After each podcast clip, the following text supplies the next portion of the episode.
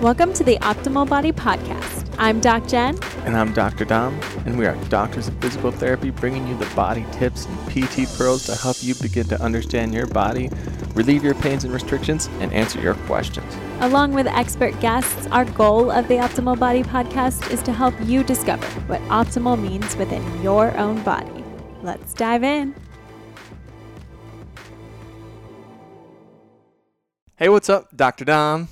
I'm Doc Jen. And we are going to be diving into our next PT Pearl, which starts from the ground. So right? you can't see us, but we're sitting on the floor on a little cushions. We're not like mm-hmm. completely on mm-hmm. the floor, with our back supported on the wall. We got our sitting cushions. Yeah, we're in little crisscross applesauce like we're back in preschool or something. Right. Um, but we just showed on YouTube different variations for a test and a study we're going to talk about, which is the ability to stand from the floor without using your hands, without putting your hands on the ground, on your legs, anywhere, without using your knees, so not even one knee touching the ground, um, and without wobbling when you stand up. So, can you go from the ground and stand up. So try it. Turn off this podcast unless you're driving. Don't do that right now. It would be, um, tough. be tough. You need a big car for that one. And see if you can get on the floor and then stand up without using your knees and your hands. Yeah, and I think that this is so pertinent because, you know, we've talked mobility already in a PT Pearl, and this just really brings mobility to a more functional realm. Exactly. And, you know, functional mobility and actually moving around this world. Yeah. Getting from the ground and standing up takes quite a bit of mobility. And when I do this test, you can tell where I'm limited a few areas, especially the second time I did it going down, which the test doesn't include going back to the floor, but um, it can really point out some areas that you could improve mobility at a foundational level so that your functional mobility in life improves. Exactly. So this study was done out of, I believe it was Spain. Um, and the type of study it is, it's not the most reliable, but it is just another way of increasing our awareness and saying, hey, yeah. our mobility, our functional strength and flexibility within our body is 100% tied as well to our longevity in life. So it's like, mm-hmm. if you can't do this, it's, it becomes a risk factor. Okay. Say you're, you're drinking sodas every day and putting more sugar in your body or drinking alcohol every day or smoking every day. Like all of these are risk factors mm-hmm. that can contribute to different things down the road and ultimately contribute to mortality.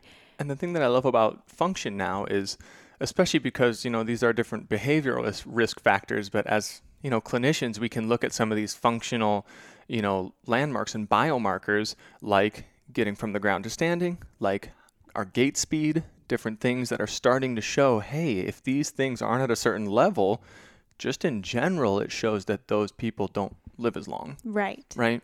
So I believe I'm going to do this off my top of my head, but we'll put in the show notes exactly what it is in case I was wrong. so, and this study was really done for like 51 to 80 but think about it. Like if they're testing sit to stand in 51 to 80 year old and yet you're a 30 year old who can't get off the floor, mm-hmm. like that that's saying something to you. okay. You know what's what's going to happen once we're 50 or right. you know uh, we're all on our way to 50, so yeah. being aware of this now now is great. So important.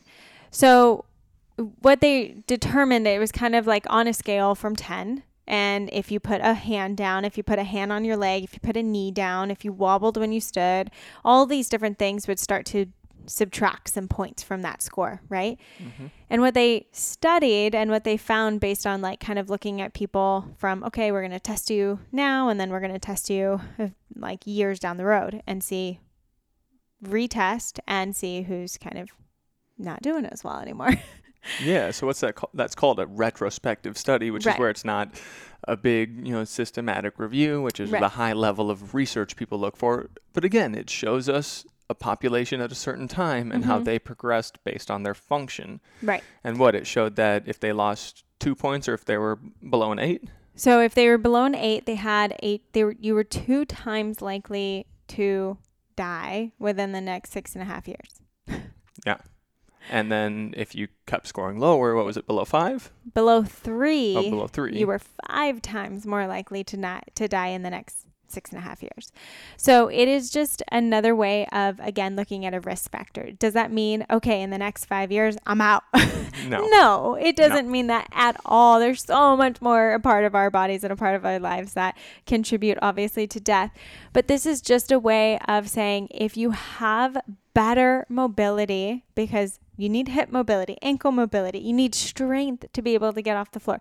Now, if you have these better working parts within your body, you help to just say, I am increasing my longevity within my health, within my system, within my overall longevity of health and being. Yeah, and I think that as we move forward into the future, we're starting to realize how we move in this world and that it's becoming less of a necessity to survive because of a lot of the conveniences and Yeah. machines and things that we have that either help us move or reduce the need to move, Yeah. which is great because there's a lot of ways in which that can help us advance as human beings and provide for more people in this world. Mm-hmm. And it also provides opportunity to sit on your bums all day. Exactly. So it's like we're being called to find more ways of how we can move, especially if you work from home. If you're like, mm. I get it stuck in these patterns of like just being inside and not moving enough. Hey, hey, let's get off the couch and go for a walk. huh? So, yes, I work out every day. I love to sweat. I love to feel good in my body, but it also requires like I need to be out and just walking more. It is such a necessity mm-hmm. to move.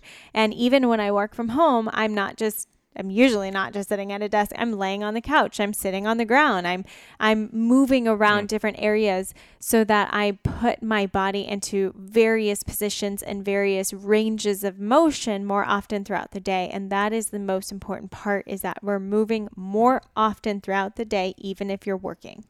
yeah, and I'm never going to tell somebody that they need to quit their desk job or to quit the job that you need to, you know, be on a computer or be on the phone all day.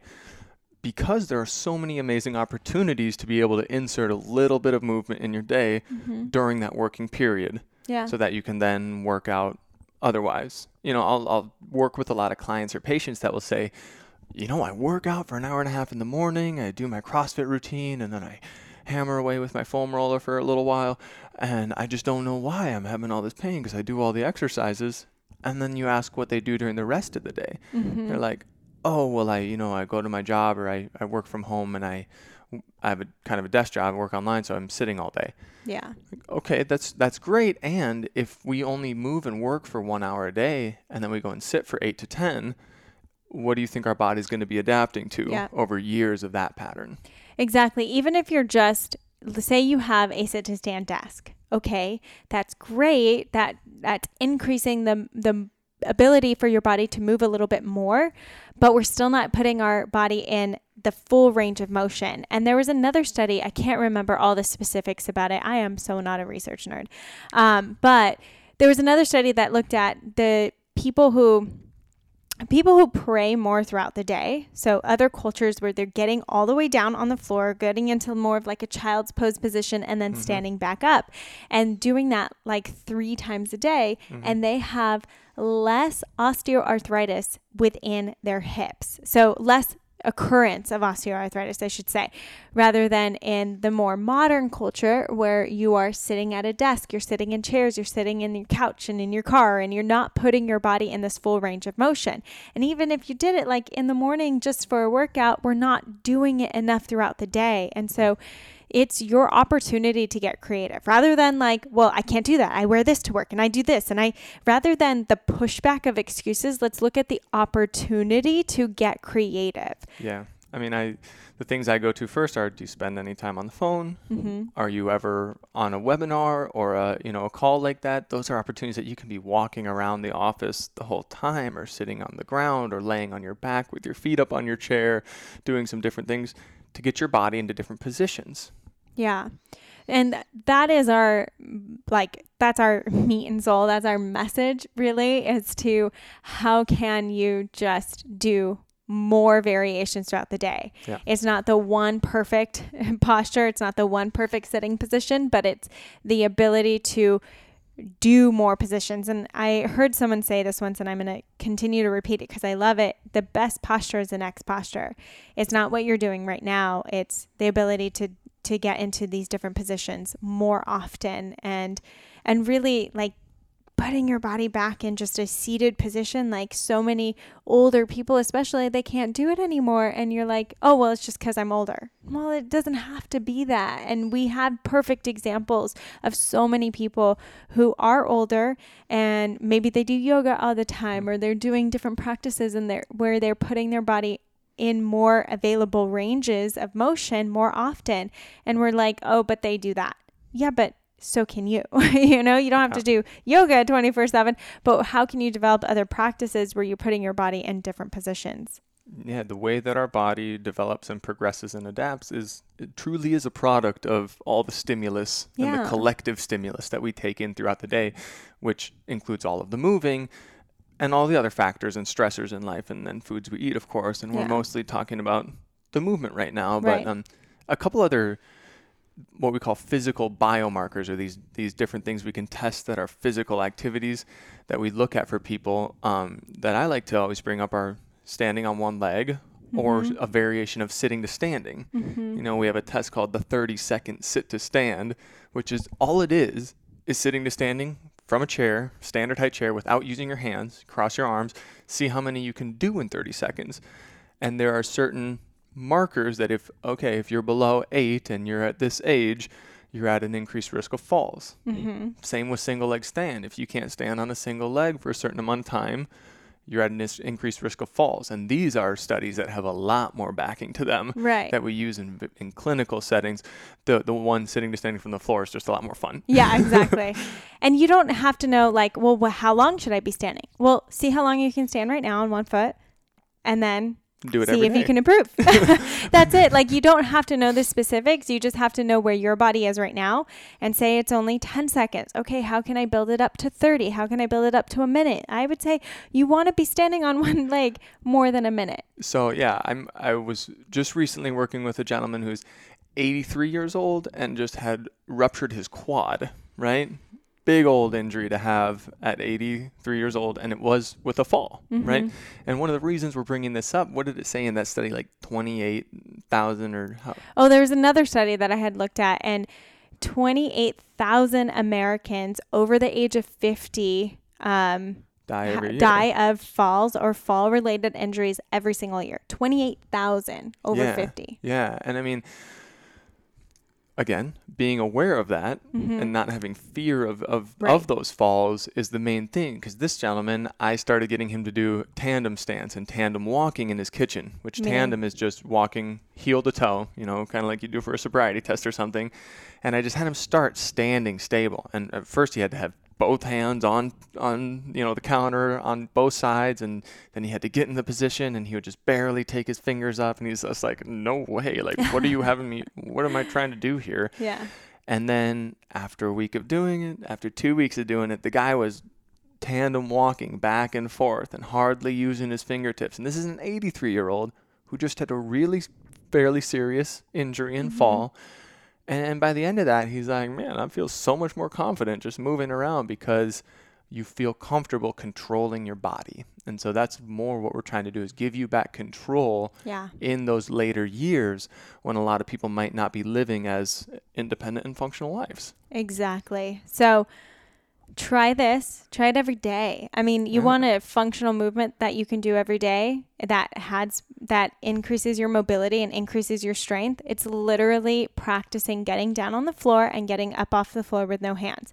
Now maybe at first you have to put a knee down. Maybe at first you have to put a couple hands down. Maybe at first you need to utilize something around you. Okay have that be okay and be safe about it okay? We don't want anyone like like yes, trying to please. do it and and falling don't and hurting themselves. say that. Yeah we made you hurt yourself be safe. Be safe. Make sure that if you don't you're not sure that you can do it have something around you that you can grab onto for support um, that's not just a person because you don't want to take them down. Because I've seen people our age that have tried to do this and, oh, and yeah, rolled. I have family members who have tried to do this and definitely almost injured themselves. So be careful, be smart when you're doing it, but have fun with it because if if we can just start to improve the way that we move within our body, oh my goodness, you're going to start freeing up so much. So Yeah. many restrictions, pains, things that you thought never could go away are Mm. suddenly going to start going away. And this is another just message that exercise has a very like when we say exercise, people think a certain thing. Yeah. And in reality, if you get up every day and work on, okay, I'm going to sit down, put my hand down, stand up, get back down, stand up, switch to the other knee three times on each side, Mhm. and then you stand on one foot while you're brushing your teeth for 30 seconds on each side. If that's all you did every day for six weeks, I promise you, Mm-hmm. you know, call me back when you call me up when you've done that for six weeks straight and tell me that nothing has changed. yeah. And I promise you, you will see so many changes in just that six weeks. You'll be like, wow, now I can do so much more. Now I can push. And now my exercise options really start to open up. Right, exactly. So it's really just going to increase everything. And if you really, if you're like, this is easy, I'm gonna, ch- I'm gonna give you one last little challenge. If you guys are like, this is too easy, um, I want you to sit to stand. So going all the way down, all the way back up. I don't care about hands, knees, feet anymore, but right hand on your left knee. the entire time. Do you want to try it? What? So, well, Now I it'd be too to- hard. It'd be too hard to, for us to do it right now. Oh. But you get all the way down. So I want you to lay down on your stomach, keeping your hand on your knee. I want you to lay down on your right side, lay down on your left side, uh, lay down on your back, and go all the way up. And don't let this knee is like this hand is like glued to the knee. Try it with the same side. Try it with the opposite. Try it with that one, and you'll notice these little. I'm um, like interested to try some of these. and ones. that becomes an exercise. I mean, it's really fun, especially if you're a coach or something and you want to do it with your athletes, like as a warm up or as a fun game. It's really fun and it gets people thinking in a different way, use, utilizing their brain of like, how can my muscles and, and my body do this?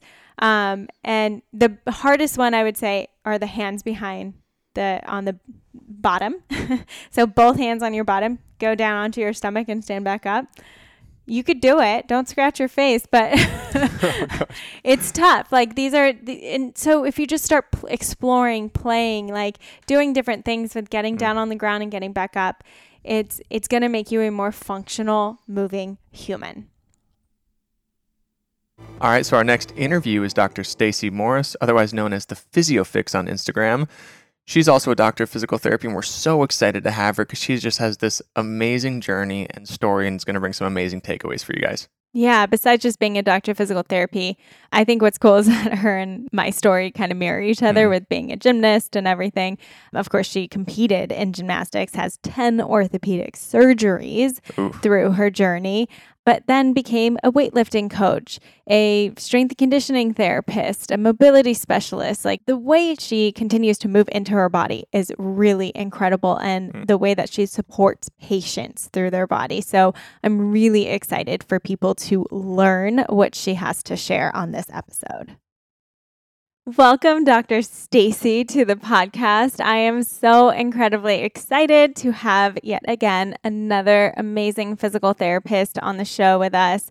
Your whole story, everything that you do, and what you're about, I'm really excited for people to get into. So, Stacie, can you kind of intro yourself right now? Yeah, absolutely. Well, first off, thank you so much for having me. You know, I've always looked up to you and idolized you. To have you want me on your show is fantastic, and I can't even fathom it, but thank you. So, I'll kind of dive into a little bit of my background and bring everyone up to speed of kind of who I am and what I stand for. Yeah. Again, my name is Stacie. I am a doctor of physical therapy. I'm a strength and conditioning coach. I am a USA weightlifting coach as well. And my background is actually in gymnastics. So I started gymnastics when I was four years old.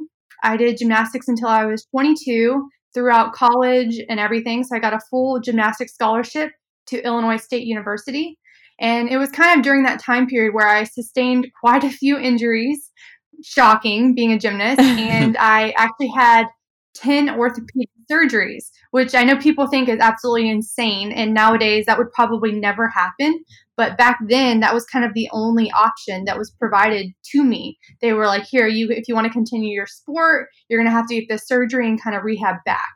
And so it was quite frustrating having, you know, injury after injury and having to figure out how to rehab these things, not only with my trainer in college, but also when I went home in the summer on my own.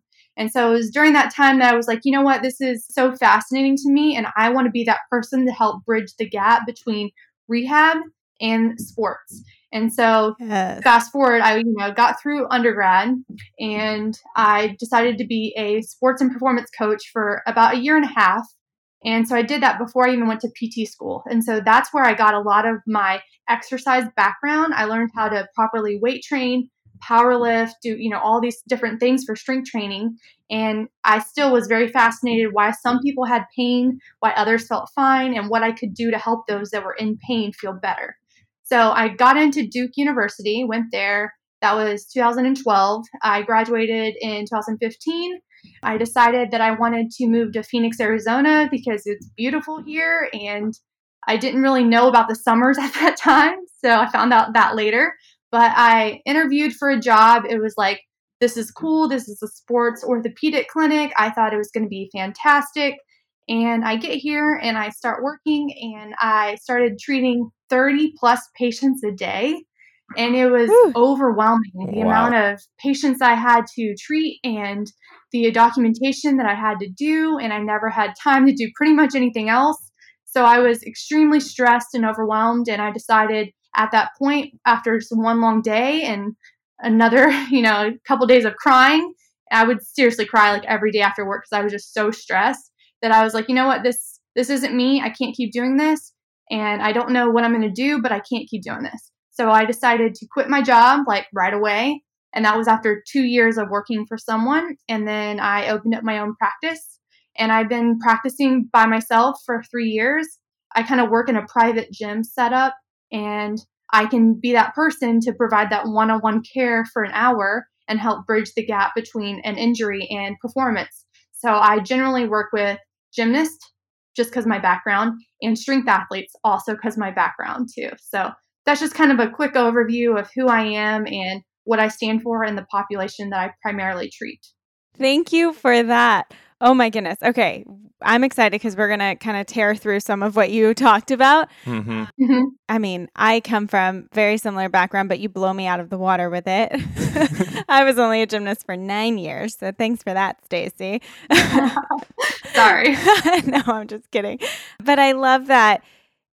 It's just funny because we mirror each other in a lot of ways where you were a gymnast, I was a gymnast. Then between undergrad and grad school, you kind of went into learning more about exercise and the body in that way. And though I didn't go into strength conditioning, I started teaching Pilates, taught that for six years all the way through school. And that again just gave me a better opening into the body and modifications and progressions and training and programming and different things like that, you know, and it does help so much when you go in to become a physical therapist. Yeah, absolutely it's funny when we have these conversations because you say like oh i idolize you and she's like before we get on the call like oh my god she was a gymnast for 18 years. So i think you won her over very quick because you have a background as a gymnast and also being a physical therapist. You two would be a couple peas in a pod. But i want to kind of talk back into you talked about all these injuries and all these surgeries. And when I initially saw that, you know, as a PT, I was like, 10 orthopedic surgeries? What? And I wanted to ask you a little bit about that. What kind of surgeries you had and thinking back for people who are listening who are athletes and dealing with things where they're saying, "Oh, you might need to have this surgery," or, or they're getting consultation from different orthopedists and stuff. How would you encourage people to to approach when they're getting injuries in athletics and and how to seek out good information on what their next step should be. I mean it's hard because sometimes if you go to a certain doctor you go to a certain surgeon like i see a lot of surgeons recommend surgery right? Like that's how they make their money. I get it but at the same time like if they don't exhaust all other options then how do you know that someone's going to just do better with a surgery. So I would always recommend that you know someone goes to more of a general orthopedic doctor and not a surgeon at first because those are the mm. people that I find refer more to physical therapists. And then during physical therapy, you know, you got to give it a shot. You don't know until you give it a shot and try if it's going to work. And I would say, you know, some people were like, how long should I give it a shot for? And it depends on the person and the injury, but that's what a physical therapist is for, is to walk you through that complex situation and be like, all right, for this hip labral injury, it could be, you know, four to six months. And if you're not feeling better then, and you're still having a lot of mechanical symptoms and stuff, then I may suggest getting the surgery. But I think that when you think about a surgery, your body undergoes all this trauma, and then you have all these things you have to overcome. And so, six months of therapy versus getting a surgery and then having to come back, it could be, you know, a year, a year and a half until they feel 100% again.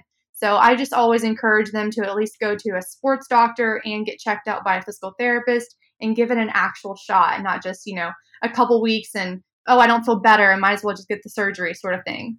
Yeah, no, I, I love that answer. And I find a lot of the times I'll be working with individuals who have gotten the surgery and they're just like confused as to why it doesn't feel completely better and why all of everything is gone and, you know, the shoulder or the hip is perfect again, right? And I think exactly. that going into that surgery, everyone equates, okay, surgery will fix this and symptoms will be gone, right? And we're just learning exactly. that that's not as much the case. So, say somebody comes to you and they're just like, oh, I have a rotator cuff tear and this happened two days ago and they told me that, you know, they'd be able to clean it up or fix it or whatever. What would you tell a young gymnast or something that came in with that kind of story? Did they already have the surgery? Is that what you said? No, no. They just had a rotator cuff tear, had an MRI. Yeah, the MRI shows my rotator cuff is partially torn, you know, and they're less than a week out. And that's generally the time when people are like, oh, I need to get this fixed. I need to get this mm-hmm. fixed. You know, what's something yeah. that you would tell somebody in that type of scenario? Or, you know, okay. not even an athlete, just somebody from the general population. Yeah, well, when people come in with, you know, an injury at all, you know, I tell them what the statistics show, and especially for like rotator cuff injuries, there's like 68% of people walking around that have a rotator cuff tear, mm-hmm. like a partial tear, that are asymptomatic. So the reason, you know, they're in pain may or may not have anything to do with that rotator cuff tear. That might just be a subsequent finding that they found in the MRI. So I would, you know, make sure I do a, a formal evaluation and kind of educate them on the fact that like oh i found this to be weak and this to be tight and this isn't working properly mechanically. And i think that if we approach each of these things and address them and help get them better and you moving better you might be feeling better and your pain may eventually go away without ever needing the surgery. And so if i just explain things like that and educate them then they're like oh well that makes sense. And then if i also tell them that the surgery might not take their pain away, which we know that sometimes surgeries might make you feel a little bit better, but your pain might not ever go away. So then they're like, oh, well, if my pain's not going to go away anyways, I might as well just try physical therapy and see if that can help me without getting a surgery. And how do you kind of prep people for the expectation of how long it can take? Like, okay, I'm going to go through this physical therapy trial and kind of see if that helps. But how do you prep people with, like, okay, but I can get surgery next week and it would be fixed and done versus, well, you're going to have to just kind of wait and see and go through the process. So, how do you kind of prep people mentally for that expectation? That one's really hard. I think it just really depends on like how much rapport I have with each patient and how quickly I can build that relationship to have them trust me. And then I kind of just dive into like if you had a rotator cuff surgery, you're going to be immobilized for a period of time. And then after 8 weeks of being immobilized, then you're going to have to try to break through that range of motion. Okay, and even though your pain is gone and the problem's fixed, now you have a month of breaking through that range of motion. Then you have another month of trying to work on just strengthening, basic strengthening, and then another month of this. And you're like already six to eight months out before you're doing any functional tasks that are for your sport.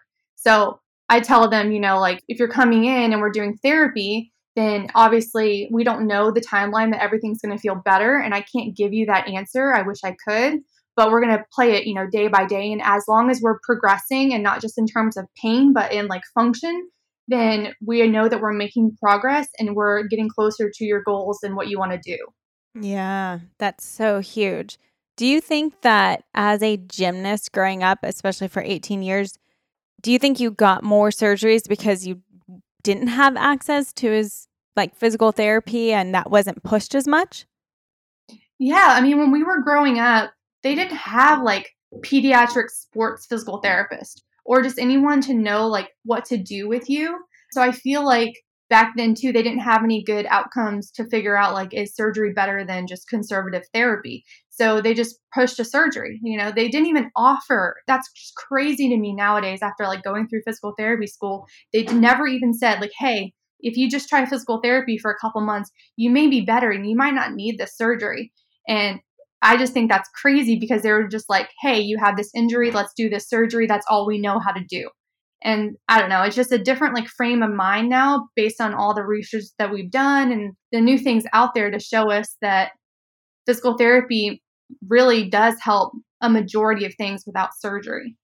Yeah. I mean, I never went to see a physical therapist. People ask me all the time, well, did you become a physical therapist because you saw one through gymnastics? And I'm like, honestly, I wore wrist guards when my wrists started hurting. I taped my ankle if I sprained it. I sat out and conditioned instead of practice. Like, I didn't ever see a physical therapist. And it blows my mind that it wasn't prescribed, that it wasn't used in conjunction with how we were treating our bodies. And how do you think that's kind of impacted the way that you treat now or that you approach, you know, families and gymnasts and different athletes like that? Oh, this is a huge thing for me because I get to tell them like my stories of how things were back then, you know, like it was a long time ago. But, you know, really it has changed so much in just like 20 years that I get to tell them, like, okay, this is how, you know, I had to go about it then, but you guys have more options now. And and we now know and i give them the whole education speech of that things can be you know adjusted and we can manage your symptoms and your pain just with physical therapy. So i think since i did it the hard way and the other way i get to tell them that like now i know from my education that that wasn't the best way to go about it. And we now know all this new information. And so the patients and the parents are just like oh wow like if you did it that way and you don't think that way was the best way, then maybe the way that you're now prescribing is the better way and the better option. So I think it kind of gives that buy in factor. Yeah, no, I love that. And I mean, just this whole discussion I think is huge. And we need to have more people having this openly how we manage young athletes and teach them about their body because we're also realizing that the words that provider tell to young athletes hold a lot of weight sometimes and we can really make people think certain things about their bodies based on what, what we say. So i love the way you approach that. You talked a little bit also about moving quickly out of the clinic and getting a bit burnt out and working with 30 patients a day right away which is just crazy. Why the quick transition and how do you feel like it impacted the way you were able to treat and the services you were able to provide to the people you worked with? So, yeah, I did work for someone else for the first two years, and it's definitely, I would describe it as the typical outpatient mill. So you're just you're going through a ton of patients, which also meant though that I got a ton of experience in a short duration of time. So that's the silver lining I like to tell myself is that I got so much experience and I learned what not to do and what I didn't want to do as a clinician and how I didn't want to treat for the rest of my life during those first two years. So, you know, I think that I always wanted to put the patients first. And I saw a lot of my other clinicians that would just spend a few minutes with a patient and then they would just document and they would let the tech take them through their exercises. And I've never been the type of person to like let someone else do what I think that I can do better than them. So it's very type A of me, but I wanted to walk my patients through the exercises and make sure they were doing them correctly. And I felt like I was doing them a disservice if I wasn't able to provide that high quality care.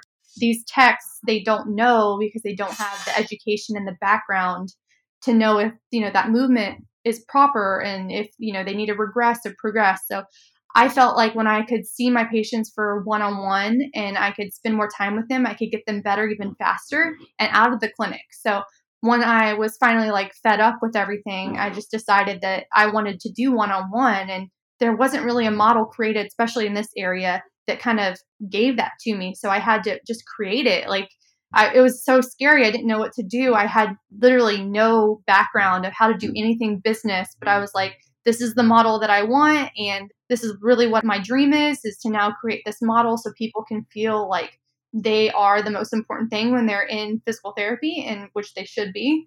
And I kind of did a little bit of insurance at first and cash based, which was a nightmare on the insurance side of things. But I'm primarily just cash based at this time because I realize it's a nightmare. Yeah, now I can just provide that high quality service and the patients love it. Like they are like, I've been to other therapists and this is nothing like I've ever had before. And I'm like, yeah, well, it's not about the money because I'm obviously not making as much as I was making there. but I am providing more value and I can get people better faster. And then they just spread word of mouth. And now I have a larger following on Instagram. And now I have people from across the world buying my programs because they're friends of a patient of mine. So it just kind of grew that way. So it's kind of cool. So I can just give them better care. Yeah, no, that's amazing. And I recognized something in my own career early on. And I think that what you said, you started telling yourself, like, this is a great opportunity to be able to see a lot of people. And I just kept telling myself that too and learned a lot in the traveling position I was in. But you talked about your transition. You mentioned, like, oh, you would just pass somebody to a tech to do exercise. I worked in a PT clinic where I was the one doing exercise with everyone. And they were letting me progress exercises and this and that. And now that I'm a PT, I'm like, they were billing PT hours for this. So I had a lot of that internal conflict as well. So, talking about the people who might be seeking out these therapy services, when would you say is the right time for them to start considering or looking at these cash pay services? I mean, you've talked about the benefit of you feeling like you can get people better faster, you can get them better information, better care. So, if they are having frustrations with the normal system or this insurance system, when would you say is the right time for them to start seeking out cash pay services or how exactly do they find those providers? Uh, how they find them, I I have no idea. I don't think there's even like a database at this point for cash based providers, but you know, I think word of mouth definitely people know like who is in the area that does like cash based one on one service, especially in my area. There's like at least 10 that come to mind and mostly females at this point, which is kind of crazy because, mm. you know, usually you think of mostly males owning clinics and doing that. And I know a lot of more females in this area specifically that do that other than guys, which is just kind of a switch on the traditional method. When is it appropriate for someone to be like, oh, well, my doctor recommended me go to this clinic, so I'm just going to go to this clinic. My insurance pays for it. It's all good but yet they're going for weeks or like two to three visits every single week and they're not really seeing that much progress. Like, when would you say, you know, it is beneficial to seek out someone that you heard possibly pays cash? I see it more in people that come in that have like more than just one thing going wrong with them. Yeah. Um, so they'll be like, hey, my my shoulder hurts and my knee hurts and my back hurts, but you know, at the other physical therapy clinic, I could only work on one. Mm-hmm. And I'm like, mm. why? You know, like you could work on all of them. And they're like, oh no, they said that, you know, based on insurance that they could only treat the area that the, the script was written for. And I'm like, that's just like, you could do other things as a provider without having that script written, but people don't want to, you know, or maybe they don't have time to. So I feel like when they come to see me, that's one of the reasons why they do is because they have a multiple things going on and they want everything to be fixed. They don't want to spend four weeks on this one injury and then four weeks on another injury and then four weeks on another injury. They'd rather just kill three birds with one stone, come to a provider, even though they're paying a little bit more, they're getting better faster. So then they can have less sessions and get back to their life quicker. Totally. And I think that's important for people to realize like it doesn't have to be just, oh, my physical therapist only gets to touch me for like 10 to 15 minutes and then I work with an aide or I get a you know, a massage or an ultrasound, like it, it, can be a full treatment with someone who's really like you're in their hands when you get to see someone, mm-hmm. you know, full cash base. And I think that's what's so important. I'm going to transition just a little bit. And I do see, again, another parallel, another mirror to you and I, to the fact that you have a mobility program out. now, I think the first thing that I love to get people to realize like what is your definition of mobility and how does that differ from what people might think of it traditionally as? I feel like there's such a misconception what like mobility versus flexibility is. And I, you know, I tell people that flexibility is like passive mobility. Yes, it is part of mobility, but it's more of like the muscles and how much they can stretch. That is flexibility. Mobility it refers to the joint and how much movement you have accessible at one joint. And so then you have your passive mobility and then you have your active mobility. And then I like to really focus on more the active side of things because I think that it doesn't matter how much passive mobility you have if you can't control your mobility. So a lot of my programs include a lot of active mobility work to learn how to control certain positions and strengthen within those positions. So you can build strength and still build stability and then also get better joint health out of it.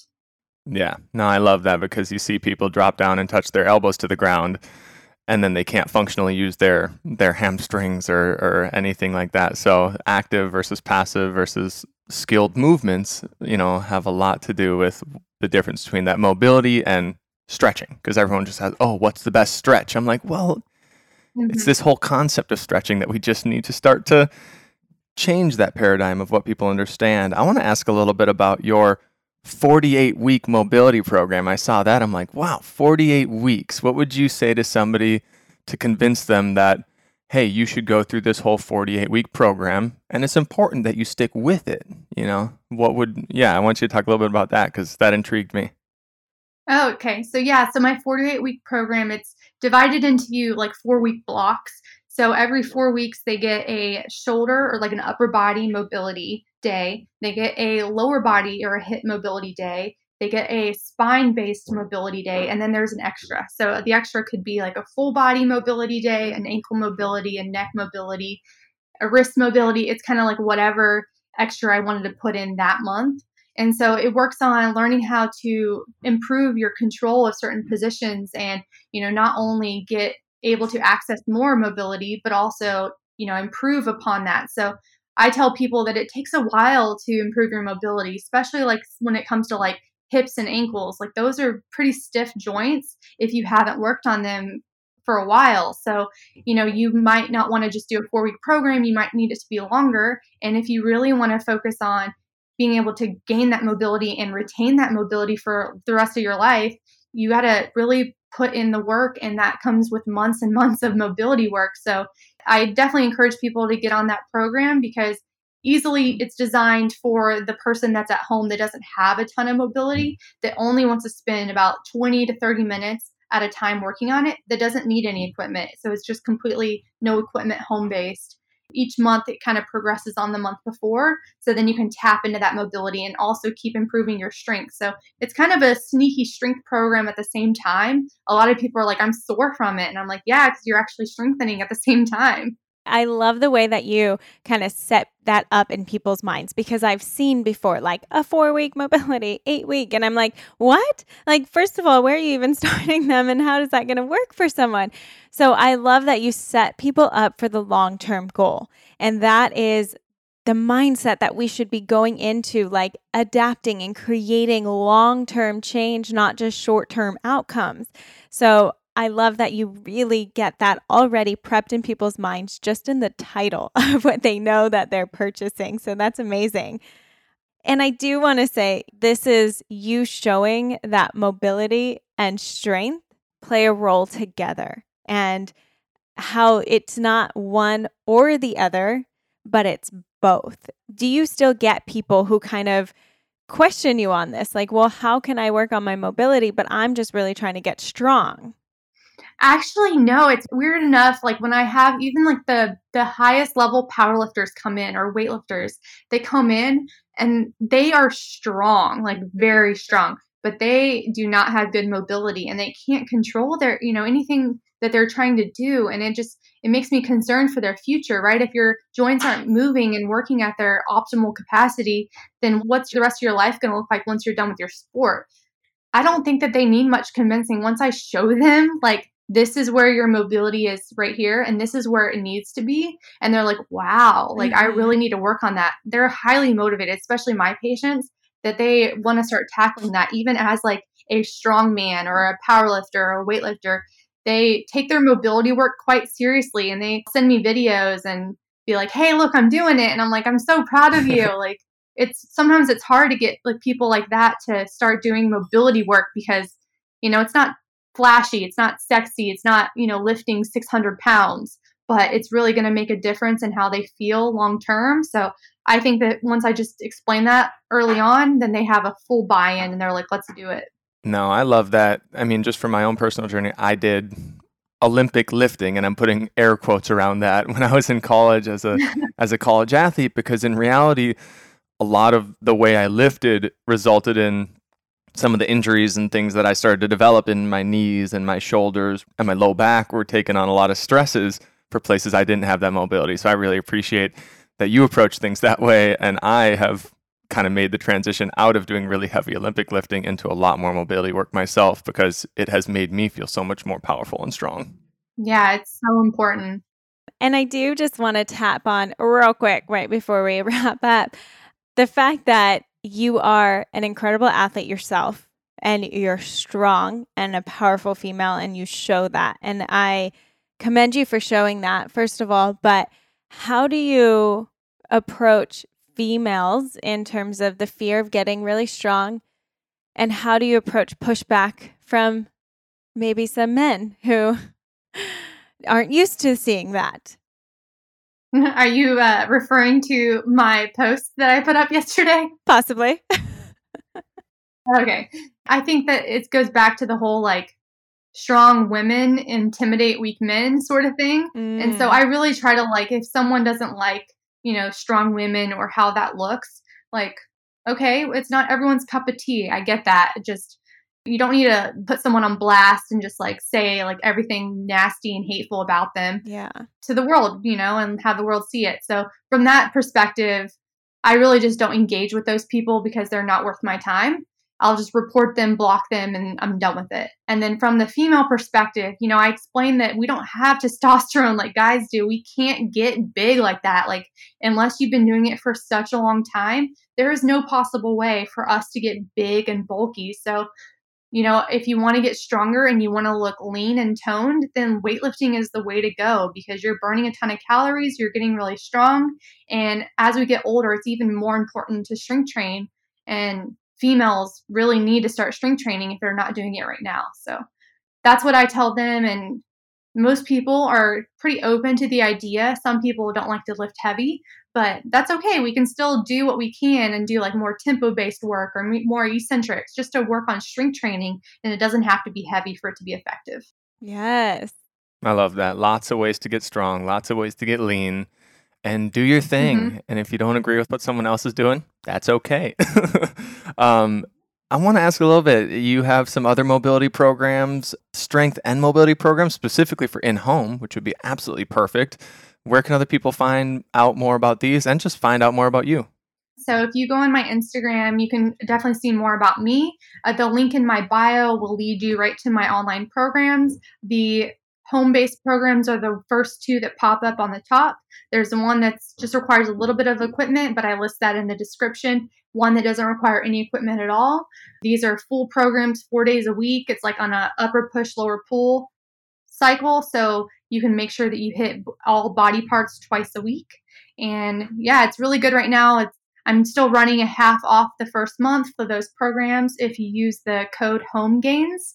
So that'll be good for probably the end of the year. So if people want to jump on that and take advantage, they definitely can. Perfect. That's amazing. And if you guys are haven't gone there yet, it's the Physio Fix, and that's where you can learn all about Stacie, see her amazing posts. You're putting out content continuously. And the other thing that I really love that you're doing with your content is that you collab with other people. Mm-hmm. Yes. Yeah, and I thank you for showing one that collaboration is key. I mean, that's how I've grown my Instagram.